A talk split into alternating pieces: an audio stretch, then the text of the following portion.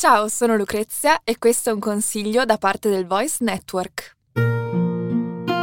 Ma che ci facciamo qui? Qualcosa deve essere andato storto mentre leggevo la mappa. Ma c'è qualcuno laggiù? Scusi, qui Alessandro. E Matteo. Dove possiamo trovare un podcast su storie fantastiche, gioco di ruolo e Dungeons and Dragons? Sotterranei dragoni, dice? E allora cercheremo questo Sotterranei Dragoni su tutte le piattaforme. Buona sessione!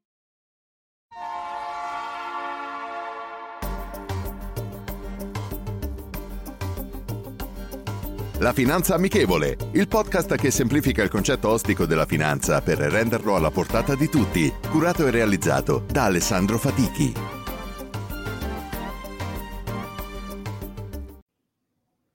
Buonasera e bentrovati a tutti e benvenuti a questa nuova puntata e questo nuovo ciclo di interviste che facciamo con i giovani per conoscerli e per sapere quella che è la loro opinione sulla finanza.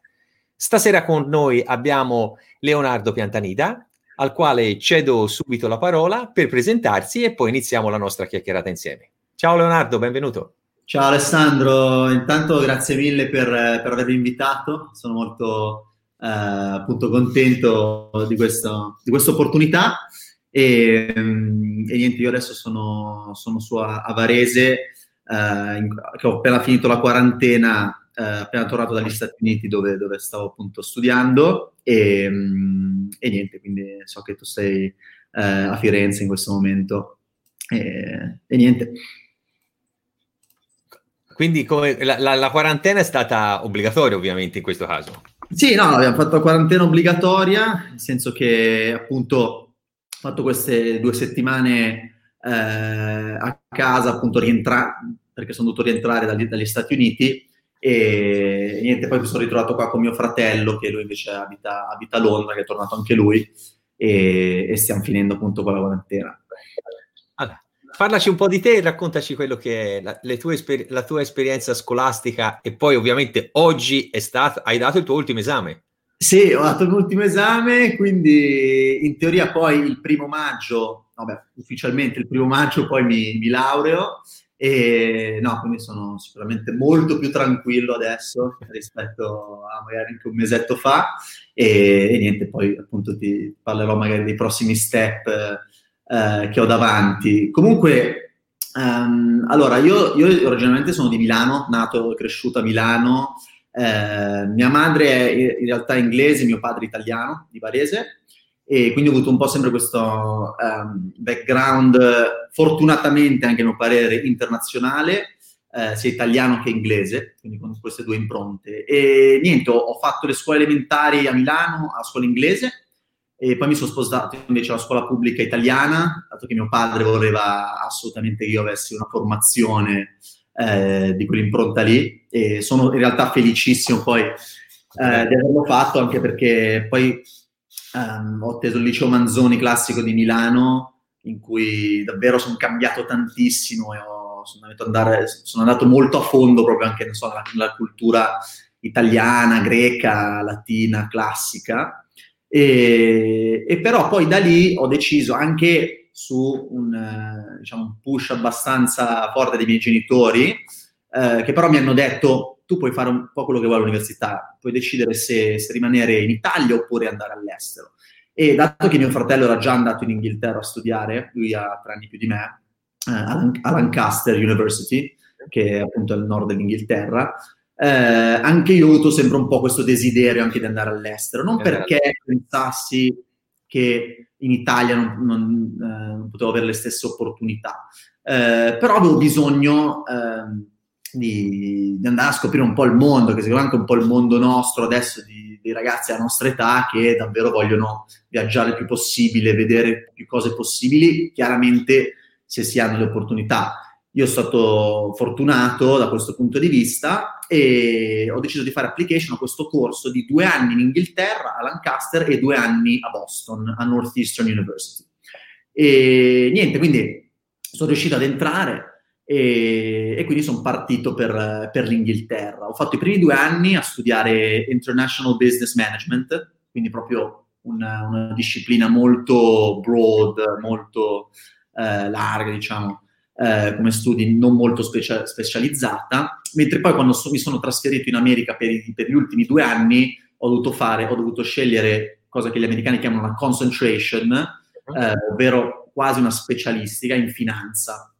E, e niente, questi quattro anni sono stati pazzeschi, nel senso che ho fatto davvero tantissime cose, sono stato molto fortunato a incontrare delle persone davvero molto in gamba che mi hanno insegnato tantissimo. Um, prima in Inghilterra, eh, appunto attraverso quell'università sono riuscito a fare anche un'esperienza lavorativa.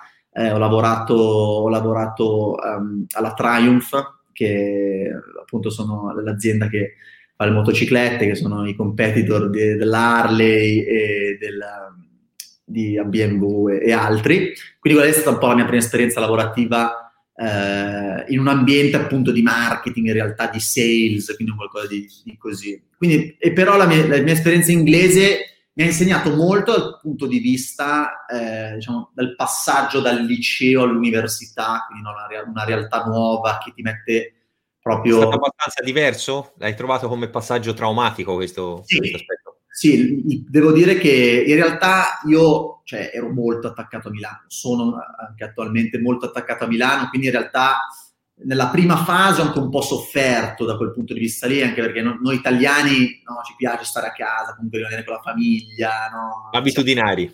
Abitudinari, come sai bene. E quindi per i primi tempi, per i primi 3-4 mesi sì, stato abbastanza difficile, però eh, piano piano sono diventato molto indipendente, inizi proprio a, a vivere la vita eh, da solo, quindi capisci che in, in, un modo o nell'altro ti devi... C'è da arrangiarsi. E, e, sono stato, e, sono molto contento infatti di aver fatto questa esperienza qui perché automaticamente cresci molto, no? nel momento in cui non sei più a casa con i tuoi genitori, con diciamo, la pappa pronta, come si dice, eh, uno cresce molto e inevitabilmente, anche se è difficile, piano piano uno eh, diciamo, diciamo, riesce a costruirsi anche questa corazza eh, di non aver più il bisogno eh, necessariamente di tornare a casa ogni settimana, mettiamola così. Quindi questa esperienza, no, comunque molto, molto bella e poi però secondo me il salto vero Ehm, non a livello didattico, anche perché Lancaster è un'università ottima, e, anzi forse nei ranking è più alta rispetto a Northeastern, quella americana, okay. però proprio a livello es- di esperienza, anche di, di, di, shift culturale, l'America è, un è diversa, un altro mondo. A sé. E, a, certo ha sempre un'impronta chiaramente anglosassone, eh, no, un, po più, un, po più, individualista, chiaramente, eh, però l'America la portiamo agli estremi. E quindi, niente, poi ti fermi se sto parlando troppo. Già no, che... no, no, no, siamo qua apposta per conoscerci, quindi ci mancherebbe.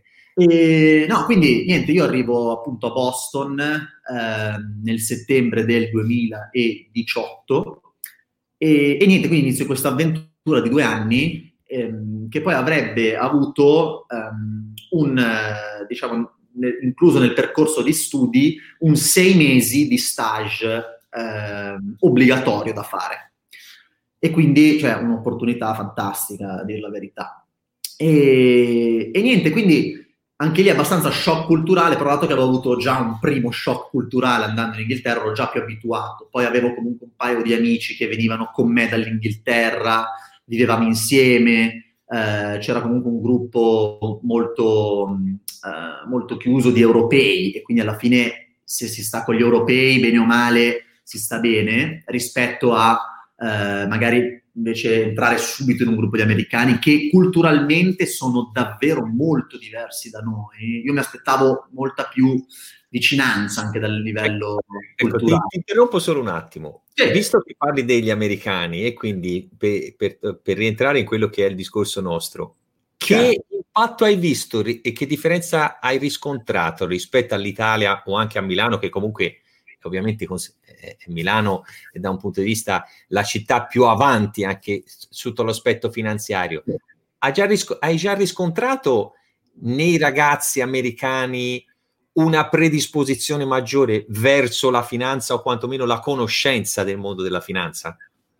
Ah, allora, io ti posso fare un discorso di quello che ho vissuto io, eh, magari da dei miei amici anche attuali eh, di Milano, eh, rispetto magari alle persone poi che ho conosciuto là. Nel senso che, eh, a mio parere, c'è sicuramente ehm, in America, a livello anche diciamo, della mia età, eh, una conoscenza più elevata dal punto di vista dei mercati, dal punto di vista anche magari degli strumenti da, di, eh, da utilizzare per appunto investire i propri soldi eh, credo che sia però un trend abbastanza anche della nostra generazione adesso, sì. giovani. Più automatizzate anche se vogliamo.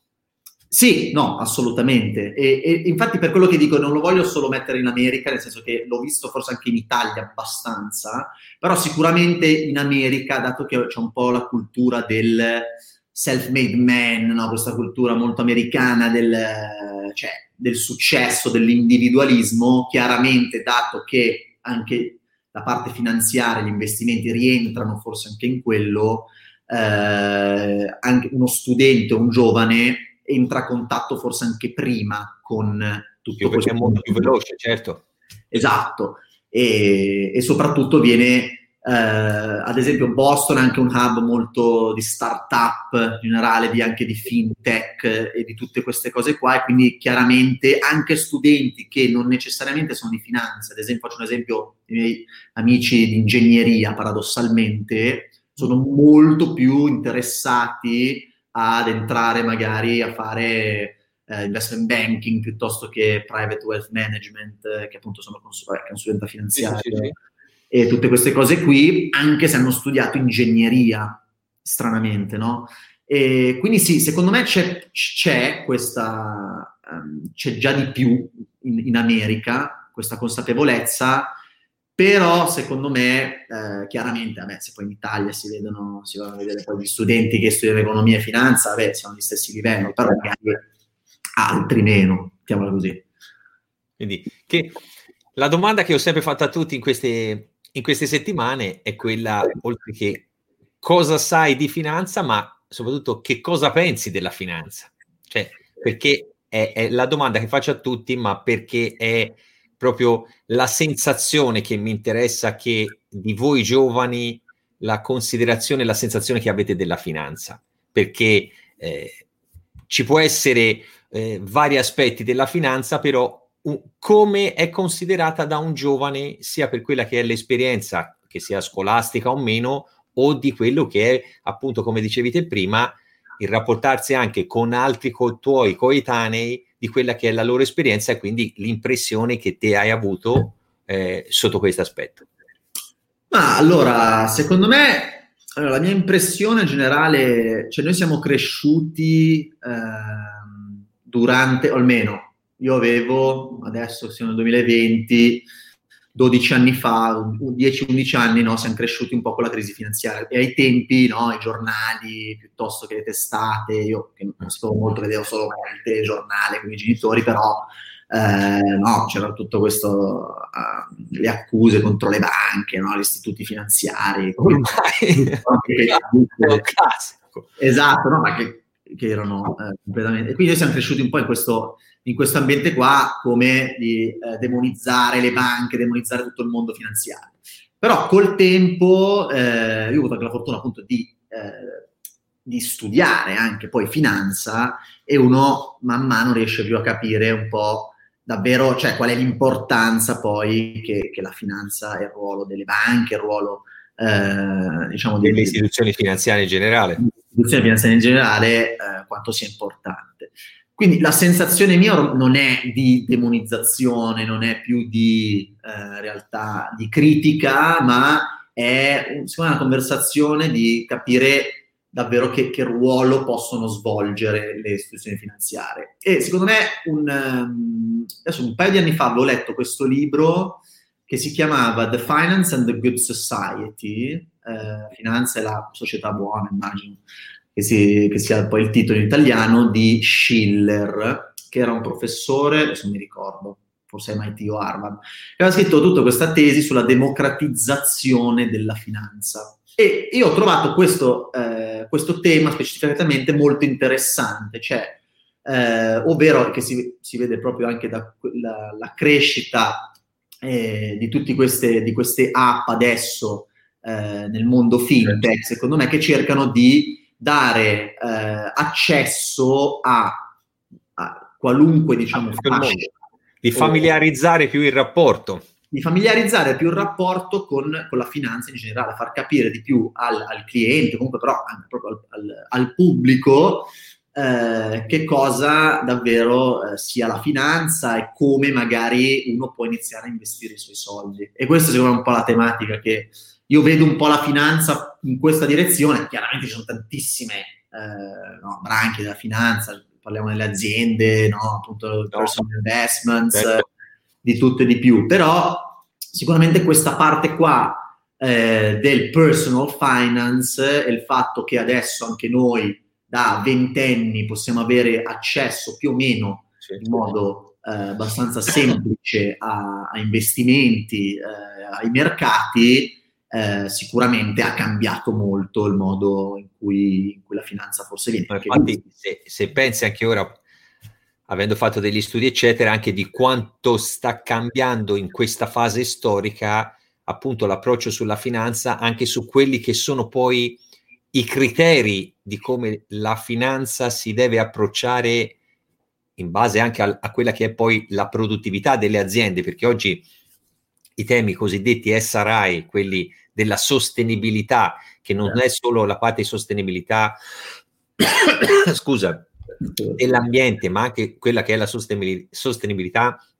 della produzione, cioè di come si produce a livello di governance, quindi quello che è il rispetto dei criteri di come vengono trattati i dipendenti, di come lavorano, di come, eh, di come si svolge la filiera produttiva, di quanto possono essere ehm, non considerati chi produce tabacco, chi produce oil, eh, che, mm, se nella produzione c'è un, um, come si dice, uno sfruttamento anche minorile, come al, al tè alcune aziende in questi anni si sono anche molto, eh, hanno, tra virgolette, appunto, sfruttato manodopera in paesi dove i controlli erano un po', fra virgolette, sportivi. E quindi questo aspetto qui della finanza piano piano si sta un po' eh, trasformando in una finanza, se vogliamo, fra virgolette, un po' etica, perché la finanza, nella sua natura, si è passato un po' di decenni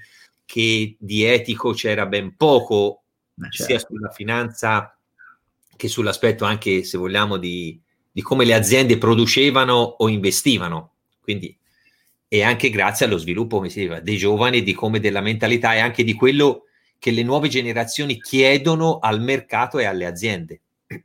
No, è vero, sono son completamente d'accordo e infatti non solo, secondo me si vede sia un trend nei vari fondi anche di investimento che adesso stanno cercando sì. di shiftare i loro investimenti in investimenti sostenibili, vabbè, i famosi ESG investing piuttosto esatto. che, che, altri, però proprio come dici tu, la, c'è la parte del eh, consumatore no? che vuole comprare prodotti sostenibili, vuole comprare prodotti da aziende che investono in tecnologie sostenibili, eh, piuttosto che appunto anche poi, o magari anche a livello personale, uno poi quando va a fare i suoi investimenti...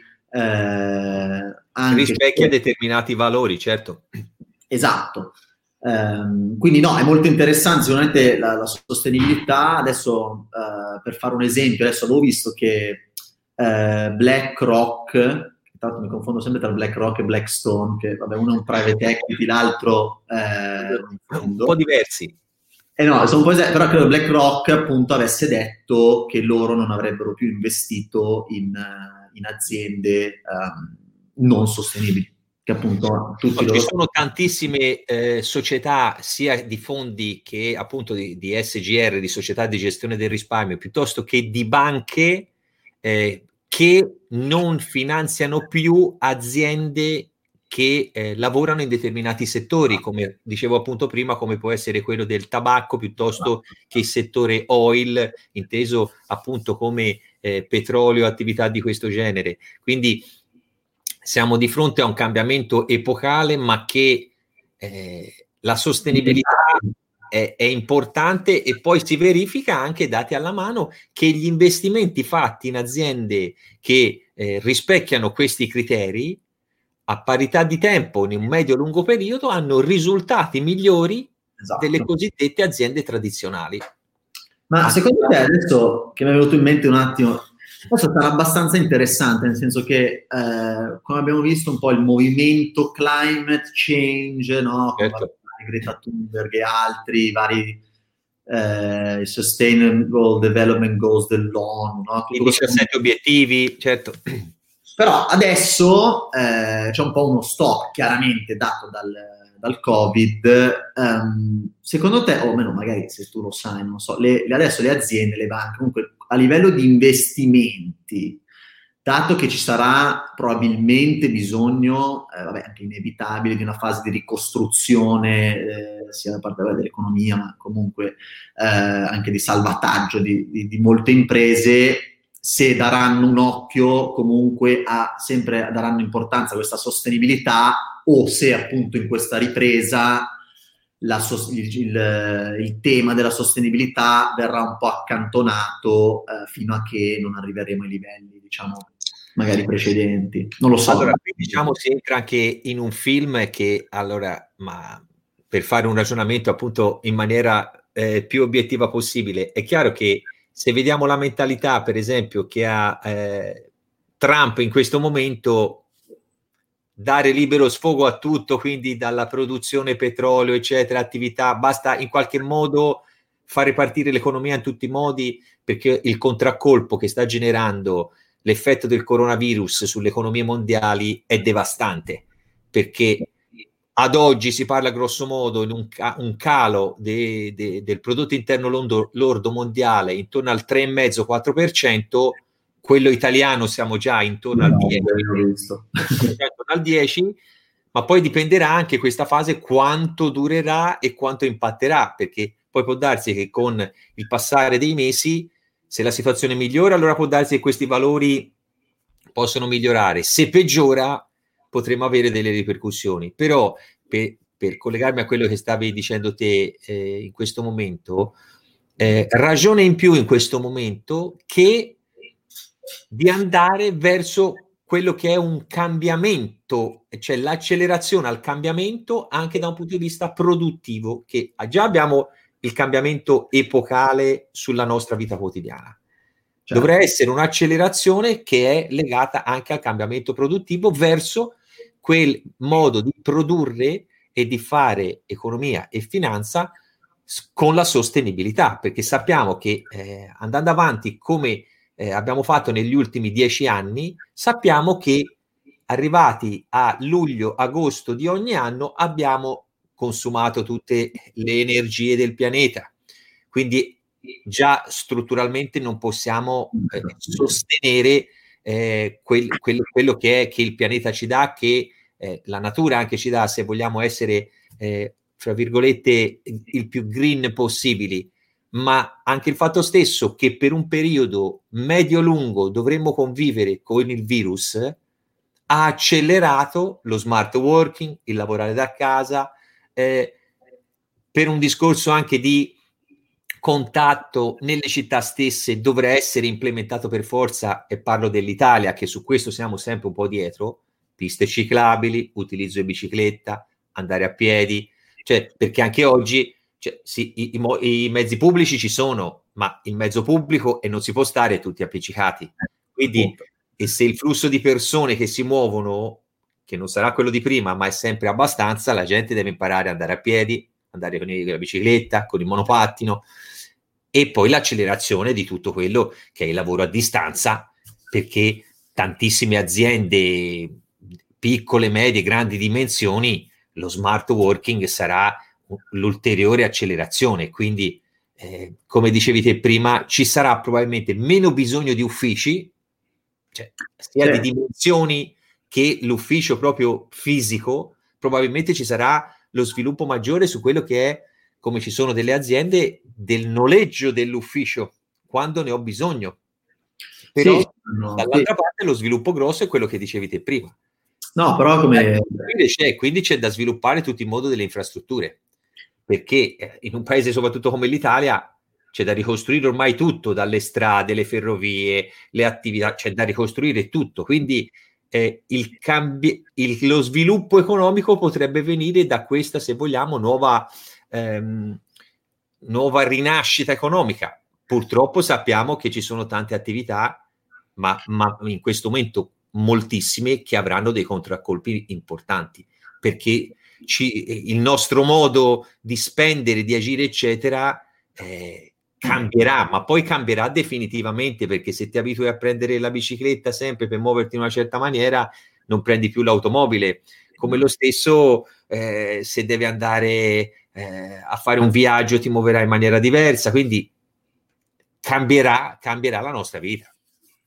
No, è vero, no, sono completamente d'accordo e, e forse adesso appunto stavo pensando ci potrà essere, come dici tu, secondo me appunto il, uno forse dei pochissimi aspetti positivi, che vogliamo chiamarli positivi, um, però che magari ha portato questo è, come dicevi tu, un'accelerazione di alcuni processi, ovvero il fatto di un'Italia che sicuramente eh, si è digitalizzata molto di più, forse, si vedrà poi col senno di poi, eh, si um, sarà più abituata a lavorare appunto in smart working, che è un processo che adesso vabbè, in America ormai è um, all'ordine certo. del giorno, no?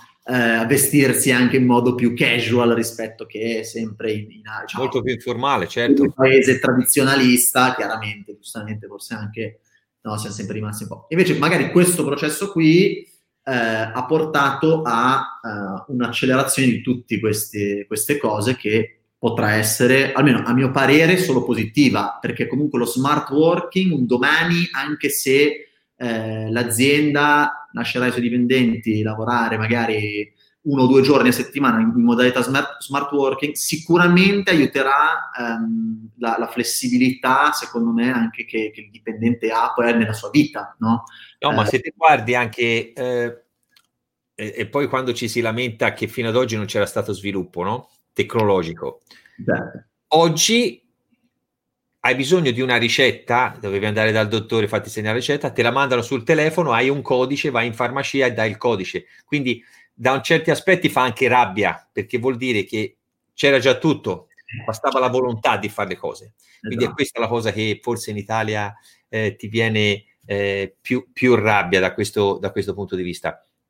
Però è chiaro che eh, l'accelerazione è, è, è inevitabile sì, da, da, questo, da, questo, punto di vista. Ecco. No, questo, questo senza, eh, senza, alcun dubbio.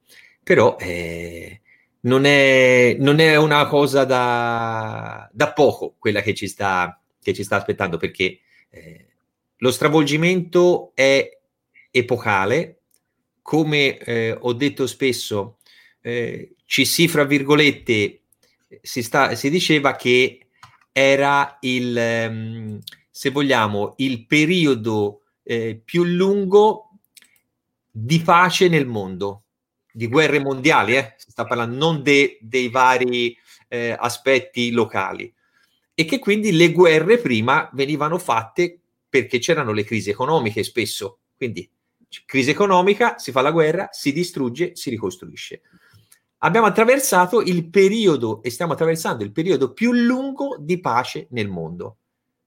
Ovviamente, quindi non, non c'era la guerra per poter ricostruire e ripartire da zero, è arrivato il coronavirus, che a tutti gli effetti è una guerra, perché dobbiamo resettare quasi tutto, ripartire da zero, senza sapere che cosa ci aspetterà, cioè, non che cosa ci aspetterà, le incognite sì ci sono, però... Eh, cerchiamo di essere anche positivi, può essere una rinascita. Si certo. sa che la fase iniziale è difficoltosa, sarà difficoltosa, complessa.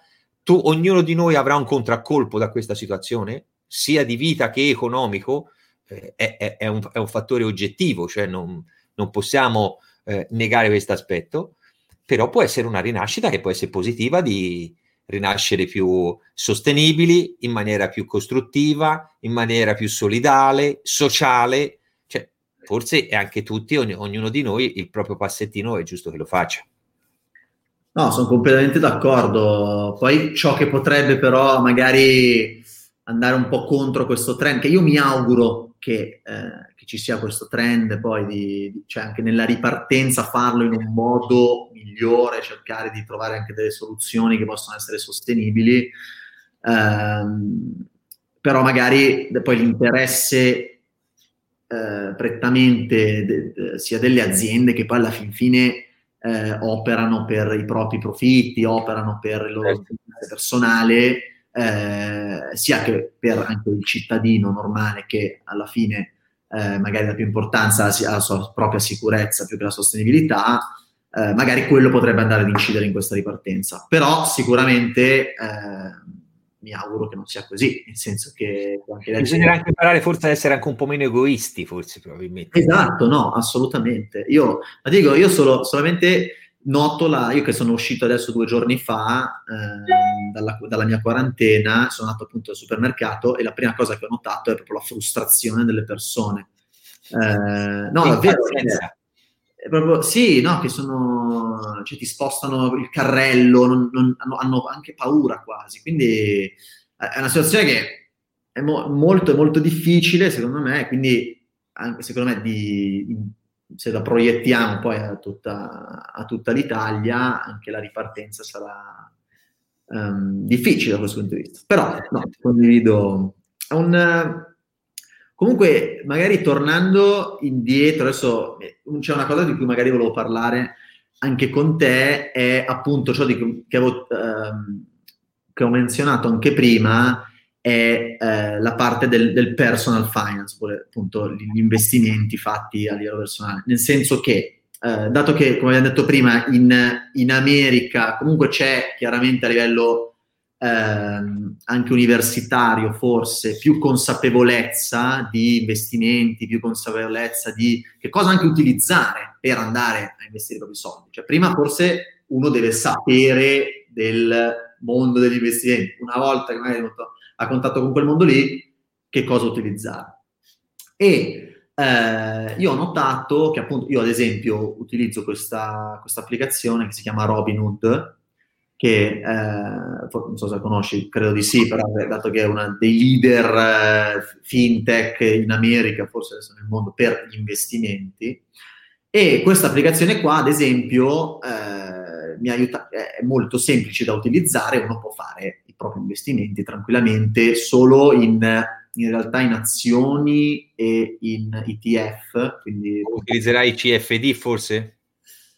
No, noi CFD no, eh, sono, cioè sono, in- puoi investire o in stocks individuali Sì. oppure in, in ETF, Ok. quindi che poi tracciano non so, un, un pool di, di aziende piuttosto che...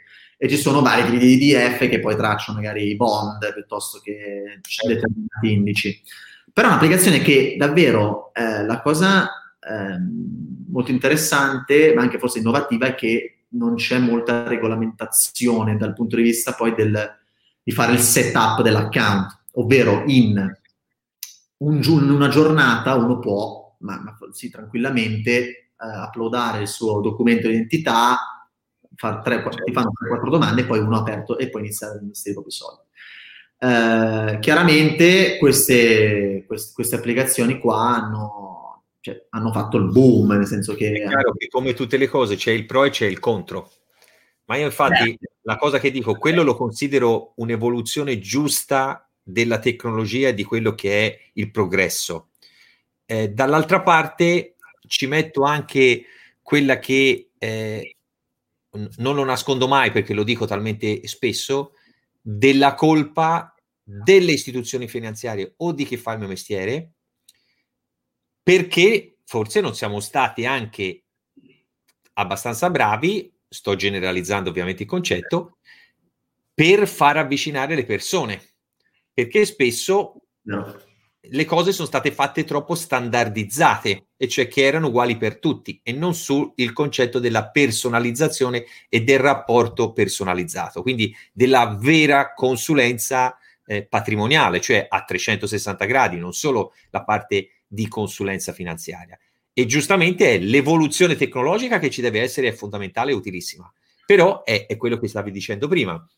Alla fine è comodissima, faccio tutto veloce, faccio, eh, però, e faccio sostanzialmente tutto da solo, oppure alcune app se c'è il call center di turno, l'operatore che ogni tanto ti risponde, ma si entra anche fin troppo nella generalizzazione nel fai da te, ma la mia non è una critica su questo strumento, la critica la faccio al contrario, la faccio casomai nelle istituzioni, perché se ci fosse stata maggiore attenzione in generale, probabilmente eh, anche la figura stessa delle banche, dei consulenti finanziari, dei private banker, eccetera, probabilmente anche la considerazione di, de, delle strutture e della finanza stessa probabilmente sarebbe stata diversa. Quindi è per questo che noi dobbiamo, uso sempre lo slogan del, del blog La finanza amichevole, perché altrimenti di amichevole non c'è niente e dobbiamo renderla in, questo modo perché le persone possano avvicinarsi a questo mondo e fidarsi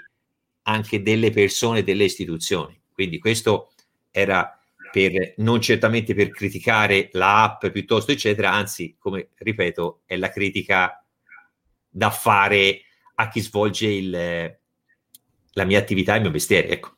No, certo, ma, ma, da un certo punto di vista sono d'accordo, nel senso che anche se eh, queste applicazioni magari democratizzano di più la finanza da questo punto di vista qui, ehm, poi la responsabilità di saper, ehm, diciamo, di, di, di, saper poi come investire i propri soldi o comunque di capire anche come funzionano i mercati è riportata sul, eh, sul, sul, singolo individuo. Quindi alla fine io che ho studiato magari finanza, persone che hanno magari studiato economia, si trova, eh, si trova meglio. Capiamo che poi facciamo degli investimenti giusti o sbagliati è un altro paio di maniche, però almeno hai la base, hai la base. Esatto, almeno c'è una base. Eh, però per persone che appunto, dicevi tu l'altro giorno che parlavi con un ragazzo di, di altre facoltà, no? magari c'è un po' più di eh, tentennamento piuttosto che certo. titubanza e queste cose qua.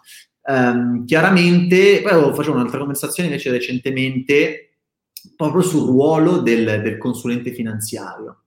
E eh, perché appunto stiamo parlando della, di, appunto, che impatto possono avere queste applicazioni di investimenti, barra adesso anche chatbot che, che sono eh, costruiti in modo eh, con AI e varie cose, e poi ti consigliano, anzi tu magari metti i tuoi soldi lì, loro fanno tutti per te, qual è secondo me poi la differenza? È un po' quello che, appunto parlavo con un mio amico che lavora, anche poi te la tua opinione, la, la, che, che, impatto poteva avere poi sul ruolo del consulente finanziario. E lui mi diceva che in realtà non tantissimo, nel senso che dato che appunto, il consulente finanziario poi è alla fine un essere umano, quindi può eh, capire determinate cose, ma che possono essere i sentimenti banalmente di una persona ehm, e anche la, ehm, anche la, differenza poi in patrimonio, nel senso che chiaramente il mio patrimonio da 22enne sarà diversamente no, diverso, no. patrimonio. Certo. E, e, chiaramente non avrà tutto quell'impatto che si pensa possa avere, cioè non verrà mai rimpiazzato in realtà la figura di no, perché eh, quello che ti hai accennato ora che eh, se si guarda anche quello che è stato il forte sviluppo, oltre sulla conoscenza finanziaria, quindi del, dei prodotti, dei mercati, eccetera, ma di quanto sia importante in questo momento storico la cosiddetta gestione dell'emotività, sì. e la gestione e quindi di una anche eh, branca della finanza, cioè la finanza comportamentale, come si comportano le persone in base a determinati momenti e quella eh, emotività, quella gestione, quel rapporto che te puoi avere, la gestione di quell'aspetto lì, un chatbot piuttosto che un, eh, un programma di trading non te la potrà mai gestire. Assolutamente. Te la può gestire la persona fisica con la quale te instauri un rapporto fiduciario, quindi di fiducia e di eh, fiducia reciproca, perché ovviamente la fiducia deve essere sempre da entrambe le parti, non deve essere solo a senso unico, che però ti aiuta a gestire quell'aspetto che nessuna macchina sarà in grado di gestire. E poi va, e quindi come dicevo prima, va anche oltre a quello, e quindi che è quella la gestione di tutto quello che è il tuo patrimonio e, e le tue soprattutto esigenze finanziarie, che possono non essere solo quelle dell'investimento, eh, eh, della parte della gestione dell'azienda successoria, di coperture assicurative, coperture eh, previdenziali. Quindi, e quell'aspetto lì non te lo potrà mai sostituire no. nessuno. Certo è che una massa di queste cose verranno sostituite da una macchina e quindi molte persone che gestiscono anche i risparmi delle persone, mi permetto di dire, verranno sostituiti da una macchina perché uno si fiderà quasi più della macchina de- de- che della persona fisica, però è perché non ti gestisce tutto il resto. E uno degli aspetti più importanti che, che dicevo prima è la parte proprio emotiva e comportamentale. E sono completamente d'accordo e secondo me ricollegandomi a quello che stavi dicendo adesso, eh, secondo me più che essere rimpiazzati dalla macchina, secondo me eh, l'essere umano imparerà a utilizzare la macchina e a essere, diciamo, super, a, a supervisionare sulla macchina. La tecnologia, la tecnologia, serve per facilitare il nostro lavoro. Quindi, diciamo, sconvolgerà un po' l'industria e, come dici tu, purtroppo eh, alcuni lavori verranno rimpiazzati dalle macchine, però sicuramente ne nasceranno di nuovi che appunto è di capire come utilizzare le macchine per poi fare questa, le varie raccomanda- raccomandazioni. Allora, Leonardo, è 40 minuti che stiamo parlando. Eh, è stato un enorme piacere perché poi, come ti ho accennato prima, questa è una prima chiacchierata che facciamo, ma che eh, mi faceva molto piacere prima di tutto eh, con, farti conoscere, conoscerci, perché comunque eh, siamo rim- entrati in contatto certo. telematicamente, quindi è un modo anche per conoscerci tutte e due e le, le, volte successive sarà un modo per affrontare in maniera più eh, specifica quello che sarà un argomento che vogliamo eh, sviscerare insieme. Quindi, eh, grazie ancora. Grazie ancora a te Alessandro e grazie per l'opportunità. Appunto. È stato un piacere, conversazione molto interessante. Piacere reciproco, un grazie a tutti. Rendiamo la finanza amichevole perché è d'obbligo lo slogan alla fine. Certo. ci sentiamo presto. Ciao a tutti, buona serata. Ciao, buona serata. Ciao Leonardo.